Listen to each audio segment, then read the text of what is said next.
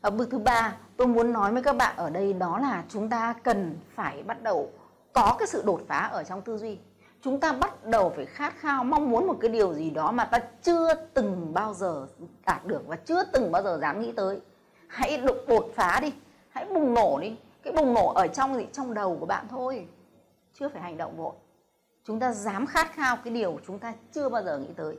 Bạn hãy viết ra cho tôi 100 cái điều mà bạn mong muốn về gia đình, về công việc, về sức khỏe, về tài chính, hoặc về du lịch của bạn. Bạn cứ viết đi. Có thể tôi thích đi vòng quanh châu âu. Tôi muốn có hai cái xe ô tô.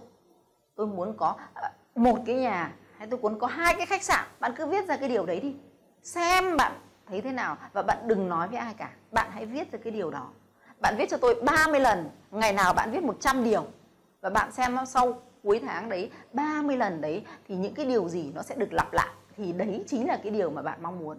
Tôi sẽ nói ở những bước tiếp theo. Là bạn sẽ tự kỷ ám thị cái điều đó. Và nó sẽ dẫn lối cho bạn thành công. Vậy ở video này tôi muốn nói, các bạn hãy nghĩ vấn đề nó lớn hơn đi. Nó lớn hơn khả năng của bạn.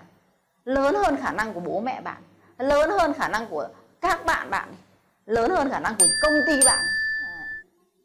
khi chúng ta nghĩ vấn đề nó lớn hơn, con người của chúng ta, lúc đấy nó sẽ có cái nhu cầu tìm kiếm những cái nguồn lực để nó phục vụ cái mục tiêu đó lớn hơn. Ở đây tôi đang nói với các bạn, đó liên quan đến yếu tố mindset của bạn rất là mạnh. Khi bạn nghĩ đến cái điều đó thì trong tâm lý bạn nó sẽ xuất hiện sự kháng cự. Và lúc đấy bạn sẽ bằng cách nào để bạn xử lý những cái kháng cự ở trong tâm lý bạn?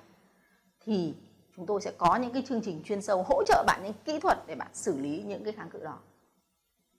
Đồng ý chưa vâng, đó là chúng ta hãy đặt những cái mục tiêu, viết ra những vấn đề lớn hơn đi, lớn không tưởng đã vâng cảm ơn các bạn.